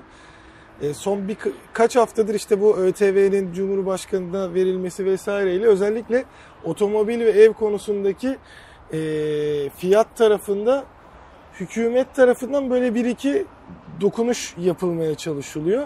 Ama bir diğer yandan tabii şey de var, onu da söylemek lazım. Cumhurbaşkanı yo ekonomimiz iyi, herkeste otomobil var falan da diyebiliyor. Ya da otomobil satışları gayet iyi diyebiliyor. Benim anlamadığım nokta ise sahibinden nokta com'a rekabet kurumundan bir e, soruşturma geldi. Bu da özellikle oradaki zaten satışta olan ev otomobil fiyatlarındaki e, fahiş fiyatlandırmadan kaynaklı iş soruşturmaya geçtiği söyleniyor ama anlayamadığım durum sahibinden nokta com'un bununla alakası ne? Çünkü şöyle bir yapısı var sahibinden nokta com'un. Ben orada bir otomobil satmak istiyorsam ya da bir ev satmak istiyorsam fiyatını kendim belirleyip koyuyorum piyasa şartlarına göre. Yüksekse zaten satamam. E, belli bir standarda e, indirmem gerekiyor ve sahibinden nokta com buna müdahale etme gibi bir durumu yok zaten yapı gereği. Ama böyle şimdi bir durum var. Rekabet kurumu sanırım işleri biraz zapturapt altına almaya çalışıyor. Bu kötü bir eylem değildir. Yani, yani işlerin zapturapt altına alınması iyi bir eylemdir her zaman. Bunu kabul etmek lazım. Şimdi sahibindendeki sorun galiba şu Aydoğan. Mesela birisi gidiyor marketten yüz liraya bir makarna alıyor. O makarnayı yüz elli liraya sahibinden nokta com'da satışa koyuyor. Hı hı. O makarnayı yüz liraya, doksan liraya, yüz beş liraya falan satanlar da yüz elli lirayı görünce biz de diyor yüz kırk liraya, yüz kırk iki liraya, yüz otuz beş liraya falan satalım, adam yüz elliye satıyor diyor. Sonra bu öyle bir dalga haline geliyor ki market de yüz kırk liraya satmaya başlıyor gibi bir durum var. İşte bunu otomobilde görüyoruz zaten. Birisi Türkiye'de ne durumda olduğu belli olmayan bir otomobilin modelindeki fiyatı yükseltiyor. Benim arabam diyor çok temiz, çok iyi, çok bilmem, çok her neyse. O yükseltince diğerleri de yükseltiyor. Ya da aslında son dönemde e, stokçuluk muhabbeti dönüyor. Ya da sanırım bununla mücadele etmek için rekabet kurumu buna el atıyor ama ceza burada, verse ne? Burada işte çözümün ne olduğuna benim aklım basmıyor. Yani sahibinden ne yapabilir mesela? Şimdi diyelim ki ben e, telefonumu satacağım. Mi on bir Lite kullanıyorum.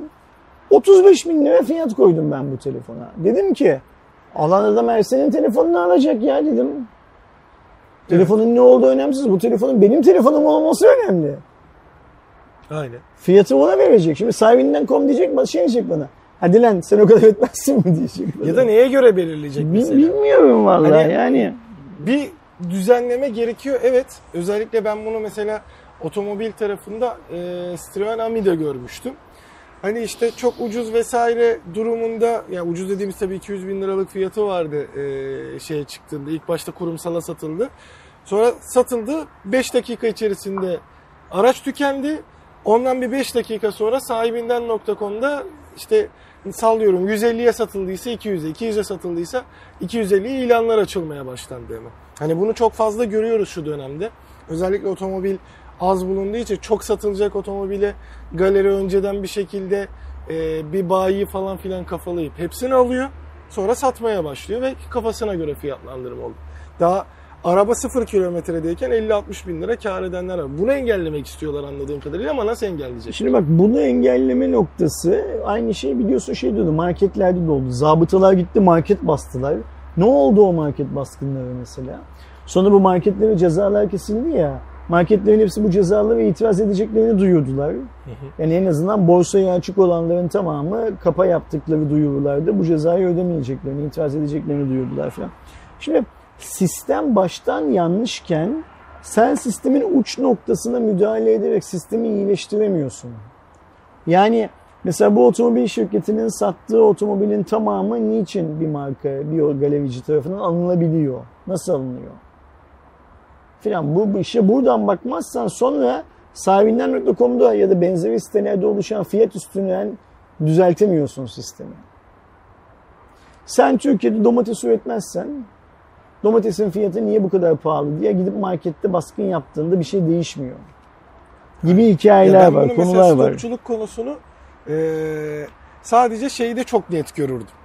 Gerçekten sigarada. Çünkü yılbaşına fix bir zam gelir. Aralık ayında bütün bakkallar alabildiği kadar şeyden e, işte tekelden. G T I'den, Philip Morris'ten şeyleri toplar. Tekel diyelim. Tekelden sigaralar alır. Sen bir bakarsın böyle yılbaşına bir iki gün kala şey yok. Hani Ee, bakkalda şey bulamazsın, sigara bitti der. Ocak'ta gidersin. Mesela yıl iki bin yirmidir. Sen işte yılbaşından sonra gider sigara almaya gidersin. Bir anda şey dolmuştur. Ama şeylere bakarsın bandrollere. İşte iki bin yirmi ise yıl iki bin on dokuz bandrollüdür. Ya da öyle bir sistem olacak gerçekten. Uyanık esnafımız bu stokçuluğu hep yapmıştır. Yani senin söz sigarada yapmıştır, rakıda yapmıştır. Hatta işte e, sigara ve rakı belki toplum sağlığı açısından hani aman ne kadar çok zam yaparlarsa mesela şimdi ben sigara ve içki fiyatlarının artmasından rahatsız değilim. Sigara içmeyen ama alkol kullanan birisi olarak rahatsız değilim. Bunların fiyatları artsınlar. Ama artışında bir Allah kitabı olması lazım. Yani Allahsız kitapsız bir artışında olmaması lazım. Ee, ama biz tabii bu stokçuluğu sadece sigarada, alkolde görmüyoruz. Deterjanda da görüyoruz, bilmem ne de de görüyoruz. Yani stoklayabilseler yumurtada da göreceğiz, bilmem ne de de göreceğiz. Hani o bozulmasa dert anlamında. Ee, garip bir ülke haline geldik. Herkes başkası kazanırken kazanma yöntemine itiraz ettiği parayı kendisinin nasıl kazanacağının peşinde koşuyor. Yani stokçuluğu kuru yemişçi Aydoğan yaparken market Ersin karşı çıkıyor. Ama kendisi de yapmaya başladığı zaman e, bu normal demeye başlıyor. Aynen. Şimdi stokçuluk da artık kuru yemişçi Aydoğan'dan ee, market bakkal Ersin'den zincir marketlere geçti. Onlar da stokçuluk yapıyorlar. Hı hı. Onlar da bazı malları bazı dönemlerde satmayarak kâr ediyorlar çünkü. Şimdi yine ne yapmak lazım? Olayın çıkış noktasına dönmek lazım. Olayın çıkış noktası neydi? Ekonomimiz niye bu halde? Aynen. Ekonominin güçlü olursa ayçiçek yağı günde iki kere zam görmezse atıyorum. Ee, sen bir otomobili yüz milyarken yüz elli milyar yazdığın zaman hiç kimse çıkıp almazsa bu otomobili filan filan işler normale döner. Sahibinden nokta com olayını in, takip edelim bence. Ben burada rekabet kurumunun nasıl bir çözüm bulacağını çok merak ediyorum. Ya da ceza çünkü verirse şeyin suçu ne olacak yani? Ha aynen öyle yani. Sahibinden nokta com'un suçu ne burada? O bir platform işletiyor. Evet platformdaki içerikten mesul tamam bunu anlıyoruz da platformdaki fiyatı kendisi belirliyor. Mesela sahibinden nokta com'dan şu mu belir bekleniyor acaba? Mesela yine makarna örneği verelim. Düzgün örnek olmadığını bile bile makarna örneği verelim. Ben oradan makarna seçtiğim zaman Makarnanın da Barilla'yı seçtiğim zaman işte sahibinden nokta com, ha bu markette şu anda pazarda otuz liraya satılıyor. Ersin'in otuz beş liradan daha yukarıda fiyat belirlemesine izin vermeyelim sistemini mi kurması bekleniyor sahibinden nokta com'dan? E ben de anladım. Eğer sahibinden nokta com bu sistemi kuracaksa, böyle bir sistem varsa, bu sistemi şeyi kursa ya, devlet kursa ya o zaman. E yani hani şey mi, tamam sahibinden nokta com çıktıktan sonra e, ilk başlarda iyi bir etkisi olsa da şu anda bu işte ekonomik e, buhrandan dolayı kötü bir etkisi var. Çünkü ne? Önceden neydi? Araba pazarlarına giderdin, bakardın araca, şu kadar derdi adam. Ona göre bir anlaşırdı. Şu an hani adam Van'daki de ne kadar fiyata çekmiş, İstanbul'daki de. Çünkü hatta şeydi hani, ben hep şey biliyorum mesela, o konuda Bursa ünlüydü.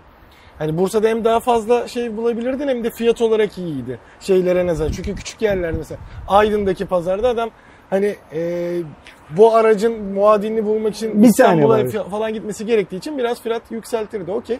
Ama derdi mesela Bursa'ya gidersen bulursun. E şimdi öyle bir durum kalmadı. Çünkü bütün fiyatı görüyorsun. Bunun etkisi var gerçekten. Ama yani ne yapabilir ben de bilmiyorum. Bakalım bir bunu takip, takip edelim. Bunu takip edelim. Ne çıkacak sonunda görelim bakalım. Yani inşallah makul ve mantıklı bir sonuca, sonuca ulaşılır. İnşallah ulaşılan sonuç yanlış giden çoğu şeyi düzeltebilecek güçte olur. Umarım. Bir diğer yandan Maliye Bakanımız Sayın Nebati Twitter'dan yaptığı paylaşımla Binance C E O'su namı diğer C Z ya da Changpeng Zhao ile bir e, webinar mı denir ya da sanal görüşme yapmışlar. Online toplantı. Online toplantı yapmışlar.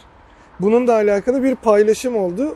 E, kripto para düzenlemesi ile alakalı olduğu zaten hani tabii ki tahmin ediliyor. Çünkü yakın zamanda öyle bir düzenleme geleceği de e, geldi. Oradaki e, muhabbet için Nebati de E, zincir ekosistemi, kripto varlıklar konusunda değerlendirmeler yapıldığını söylemiş. Yanlarında her ikisinde, yani hem Sayın Bakan'ın hem C Z'nin yanlarında da birer tane iş arkadaşı, evet, mı diyelim, danışmanı mı diyelim, işte ne oldu, o varmış toplantıda. C Z hiçbir açıklama yapmadı diye biliyorum konuyla ilgili. Nebati de e, hangi konulara değinildiği konusunda detaylı bir bilgi vermedi. Evet.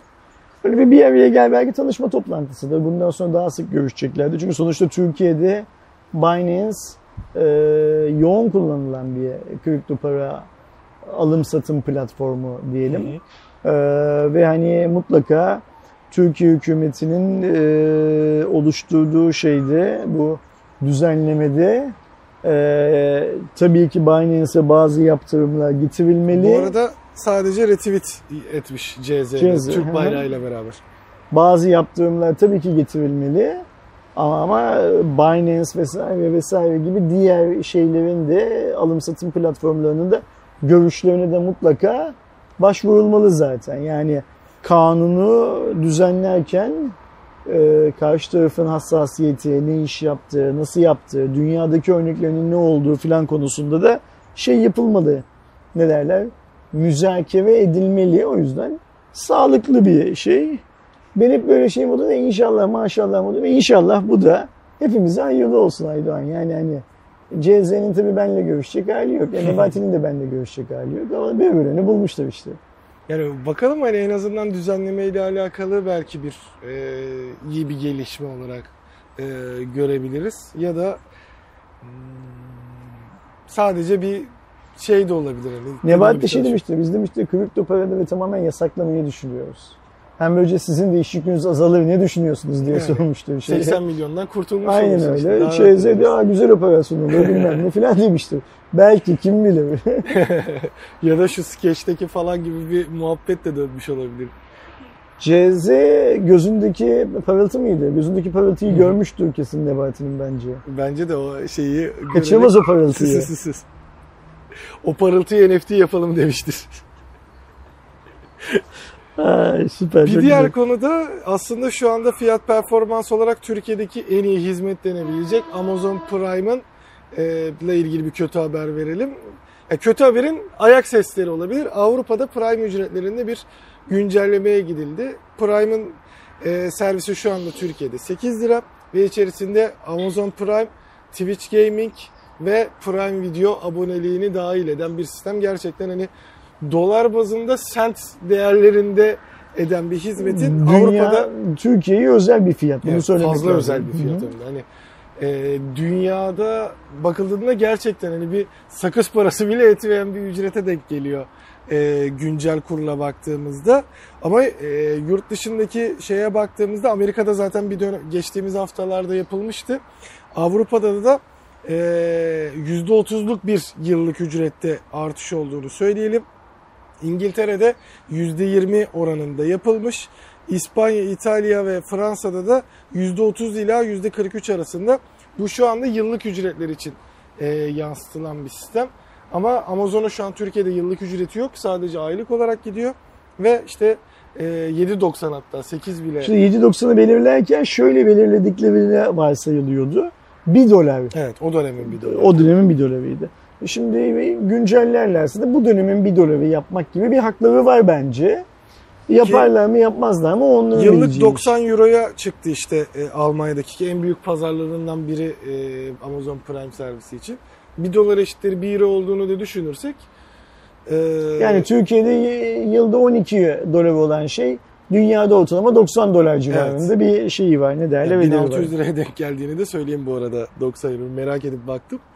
Yani şimdi Amazon her şeye zam yine... gelirken Amazon'un Prime hizmetine zam yapmayacağını varsaymak çok akıl kârı evet. Bir öngörü olmaz zaten. Ha yapmayabilirdi çünkü sonuçta şunu hepimiz tahmin ediyoruz herhalde değil Sadak mi? Sadaka olsun. Amazon, e, Trendyol yani hani e, yani Alibaba, Amazon filan öncelikli hedefleri Türkiye'de pazarı ele almak. Daha o ve seviyede değiller bildiğim kadarıyla. Aynen öyle yani hala şey değiller, e, pazar ellerini almış değiller. Mesela işte Çinlilerin de bu yemek siparişinde e, delivery cost denilen ulaşım maliyetinin tamamını kendilerinin çektikleri, karşıladıkları söyleniyor. İşte yemek sepetine karşı bir şey geliştirsinler diye, üstünlük sağlayabilsinler filan diye. O yüzden Amazon bunu yapar yapmaz bilinmez ama şöyle bir hikaye var. Elbet bir gün olacak yani. Evet. Ama Anladım. Yine olduğunda da tabii ki e, ciddi bir artışta beklemiyorum. Hani bir güncelleme yapılır. Ya ciddi e, ama yine artışta bir, bir özel bir dolar olsa yani yarım dolara düşürecek hali yok ya adamın. bir dolar olsa yani, on sekiz lira işte. Ya yani mesela on lira gibi bir zam falan filan sen bence de. Sen yüzde yüz zam mı ciddi bulmuyorsun yani Aydoğan? Öyle yok hayır mesela e, oradaki şeyde de bir dolar değil ya ya da bir euro değil ya şeydeki. dört beş euroya denk gelecek seviyeyi bir anda çıkarmazlar ki dediğin gibi ben aslında bir ayak sesleri olsa da en az bir yıl daha sekiz liradan devam edeceklerini düşünüyorum. Okay. Yani maksimum işte on liraya falan çıkması gibi bir durum olur. Çünkü dediğin gibi daha pazar payları o kadar yüksek değil ve Hepsiburada da karşı atak yapmış oldu aslında. E, premium, premium servisiyle beraber. Hepsiburada'nın premium'unu alan var mı acaba?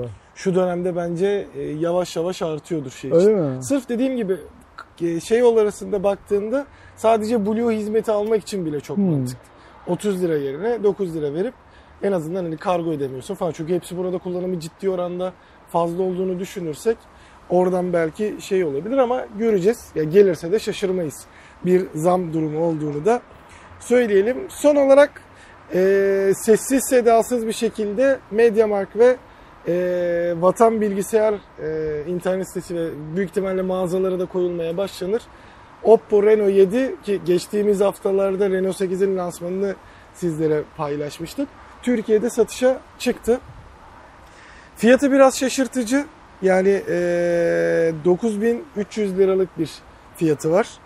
E, özelliklerine baktığımızda E, altı virgül kırk üç inçlik Full H D Plus doksan hertz destekli AMOLED bir ekran, Snapdragon altı yüz seksen, sekiz gigabayt RAM, beş gigabayt sanallaştırma yapılabiliyor, yüz yirmi sekiz gigabayt depolama alanı, arkada altmış dört megapiksellik bir ana kamera, iki megapiksellik makro ve iki megapiksellik derinlik sensörü, ön kamerada iddialı. Sony... Hiç istiyorsan. Evet, şu an gitti. Zor, zorlamayalım çok fazla seni. Sen bir su içeye bitireyim diyorum. Ha, sen bir su içeye devam edemiyorsan da ben devam edeyim. Yok şimdi hemen toparladı. Ee, ön kamerada fazlasıyla iddialı. Gece çekimlerinde falan filan çok iyi olacağı yönünde. dört bin beş yüz miliamperlik bataryasını da otuz üç wattlık SuperVOOC'la beraber şarj ediyor. I P X dört sertifikası da bu cihaza eklenmiş. Siyah ve turuncu olarak evet, iki rengi var. Turuncu, turuncu çok, çok güzel, güzel. güzel. Onu söyleyelim yani şey olarak. Ve ben bu telefonu elime aldığımda Aydoğan turuncu gelecek bize bu arada. Ee, ben bu telefonu elime aldığımda e, bana böyle biraz e, find hissi verdi. Yani Renault'ların zaten biliyoruz hani böyle kibarlar, e, elde tuttuğun zaman sana güven veriyor telefon tasarım anlamında filan. Bu böyle sanki biraz Find, Findix hava şeyi verdi. Evet. Ee, ama bir, bununla Findix gibi takılalım. O bir, bir şey ne derler, bir bakış açısı, bilmiyorum ne olduğunu. Bildiğimiz kadarıyla işte şu an dün galiba başladı evet. şeye e, satışa. En azından yani MediaMarkt'ın web sitesinde olup olmadığını bilmiyorum, kontrol etmiyorum ama vatanda var, gördüm. Evet. Oppo'nun ee, duyurusu da zaten dün yapıldı. Öyle mi? Okey. E, hafta içinde de Türkiye'deki test örnekleri bütün yayınlara şey yapılacak, ne derler, gönderilecek. İşte gelsin elimize, bakarız. Yani buradaki şey yani diye. E, tek net bir şekilde eleştirileceğim tarafı işte Snapdragon altı yüz seksen ve dokuz bin üç yüz liralık fiyatı. Ama işte hani e, kamera noktasında falan gerçekten iddialı olabiliyor Oppo da. Ne kadar iyi olursa olsun altı yüz seksenin bu fiyatlara çıkmış olması. Bu arada Oppo pahalı satıyor durumu da değil yani. İşte yükselişin devam Şu ettiğini Oppo görüyoruz. Oppo cihazlar hep muadillerinden biraz daha pahalı. Bunu kabul etmek evet. lazım. Yani bu su götürü bir gerçeği. Cura ayağın beğen ortada zaten. Ama o pahalılık karşısında Oppo ne veriyor işte şeye, insanlara Renault seviyesinde? Bir kere benzer donanıma sahip tüm cihazlardan daha iyi bir kamera deneyimi veriyor. Benzer donanım, unutmuyor bunu. Tasarım, muazzam bir tasarım veriyor. Çok güzel. Ve malzeme kalitesi hep daha kaliteli oluyor. Evet. Ve bence Oppo burada şunu söylüyor. Sen diyor tasarıma önem vermiyorsan, malzeme kalitesi de senin için ilgin değil, önemli değilse başka markalar var zaten diyor. Bakalım ne olacağını. Ben şeyi şaşırdım, onu söyleyeyim sadece. Türkiye'de o turuncu rengin hani satışta olmasına şey yaptım, şaşırdım. Ve doğru mu anladım emin değilim. Bunu önümüzdeki hafta geldiğinde daha net görürüz. Galiba bu cihaz made in Turkey. Hmm. Galiba. Eğer öyleyse bu seviyede ilk kez bir cihaz Türkiye'de üretiliyor olacak değil mi? Çünkü Sanırım biz bugüne evet. kadar A elli iki biliyoruz Samsung'un. Hani hmm. Türkiye'de üretilenler arasında en yukarıda olan evet. cihaz biliyoruz değil mi? Onun sonrasında ikinci sıraya falan denk gelir herhalde. Bu da aynen öyle. Ama yani, güncel olarak en azından üst seviye denebilecek. Orta aynen, seviyelerinde. Aynen, aynen öyle. Yani eğer doğru anladıysam cihaz Türkiye'de üretildiyse Türkiye'deki üretim açısından önemli bir basamak. Samsung'un yükselttiği çıtaya Oppo da şey yapıyor, cevap veriyor. İşte böyle böyle biz Xiaomi'den de Samsung'dan da belki daha yukarıda cihazlarda Türkiye'de üretildiğini göreceğiz. Arkadaşlar diyecekler ki Türkiye'de üretilmesinin bana ne faydası var? İnanın faydası var. Yani belki çok az ama fayda var. O fayda olmadan evet. e, o cihaz burada sadece marka daha çok kazansın diye üretmiyor. Burada üretimin de başka maliyetleri, başka dertleri, başka sorunları evet. var. Yani şöyle düşünmek lazım. Mesela geçmişte Xiaomi'nin fabrikasında yaşanan bazı olaylar yüzünden Xiaomi Türk halkıyla karşı karşıya geldi. Böyle bir deneyim yaşamak ister mi herhangi bir şirket? Evet, kesinlikle. İstemez. O yüzden eğer yani siyahı Türkiye'de üretildi, turuncusu ithelse filan bilmiyorum da turuncu da Türkiye'de üretildiyse bence güzel iş. Evet, bakalım. Ben şeyi beğendim. Cihazı elime aldığım zaman hissettiğim hissi beğendim. Ama tabii ki herhalde ucuz diyebilecek olan herhangi bir baba yiğit yoktur diye tahmin ediyorum. Bu sefer hatta işte rakiplerine nazaran da birazcık ciddi pahalı konumda kalıyor. Bakalım. Yani biz yine kıyaslamalarını vesaire de yaparız zaten, incelemesi falan. Aynen öyle. Bütün şeyleri gelir. O fiyatta olanlarla kıyaslarız. O işlemciye sahip olan değişik fiyattakilerle kıyaslarız. Bir önceki nesille kıyaslarız. Yani altı ile kıyaslarız. Filan filan kıyaslayacak evet. şeyi buluruz en nihayetinde. Böylece Oppo ve Renault yedi haberi de iki yüz on yedinci Cuma raporunun son haberiydi. Evet. Eline sağlık seçtiğin konular için. Doğuş arkadan sürekli kesin kesin deyip duruyor. Uzatmışız galiba. Demiyor musun? Ha, devam edin diyorsun. Hayır, okey, tamam. O zaman iki yüz on yedinci Cuma raporunun sonuna geldik. Ee, yarın akşam bu Cuma raporundaki konulardan seçtiğimiz bir tanesini e, Twitter'da konuşmaya çalışacağız. Ama şöyle bir hikaye var. Yarın bizim evet, nikahımız var. Evet. Yani e, eski prodüksiyon amirimiz Aslı ama arkadaşımız Aslı en nihayetinde evleniyor. Yarının nikahında olacağız. E, eğer saat on bir falan gibi evde olabilir durumda olursam mutlaka yapacağım. Eğer olamazsam ama yapamayacağız tabii ki. Çünkü yaz demek biraz böyle Türkiye'de düğün, nikah bilmem ne filan demek. Ben mesela işte bu yoğunluktan geçen hafta da hastayım diye e, Aydın'a gidemedim. Normalde dün bir arkadaşımın düğünü vardı. Yarın başka bir arkadaşımın işte. düğünü var. Pazar günü bir tane daha arkadaşımın düğünü vardı. Üçü de. O yüzden lütfen Twitter yayınlarını takip eden arkadaşların gözü e, Twitter paylaşımlarımızda olsun. Duyurursak yapacağız demektir. Duyuramazsak yapmayacağız anlamına geliyor. Bir haftayı pas geçebiliriz. Bence çok büyük yani. de dert değil. Çünkü sonuçta Aslı evleniyor. Yani öyle bir hikayesi var. Ama pazar akşamı canlı yayında mutlaka kanaldayım. Sen benimle birlikte yayında olur musun? Pazar günü şu an için evet. Şey okay. Şimdilik Aydoğan Bey'in herhangi bir programı yokmuş şu an için. Eğer bugünden sonra başka programı da olmazsa mutlaka pazar akşamı canlı yayına da katılacakmış. Kendisi öyle beyan etti. ee, doğru anladıysam bir şey anlamında. Ama en kötü ihtimalle iki yüz on sekizinci Cuma raporunda burada karşınızda olmaya çalışacağız. Allah ömür verirse. O yayında görüşünceye kadar kendinize iyi bakın. Hoşçakalın. Hoşçakalın.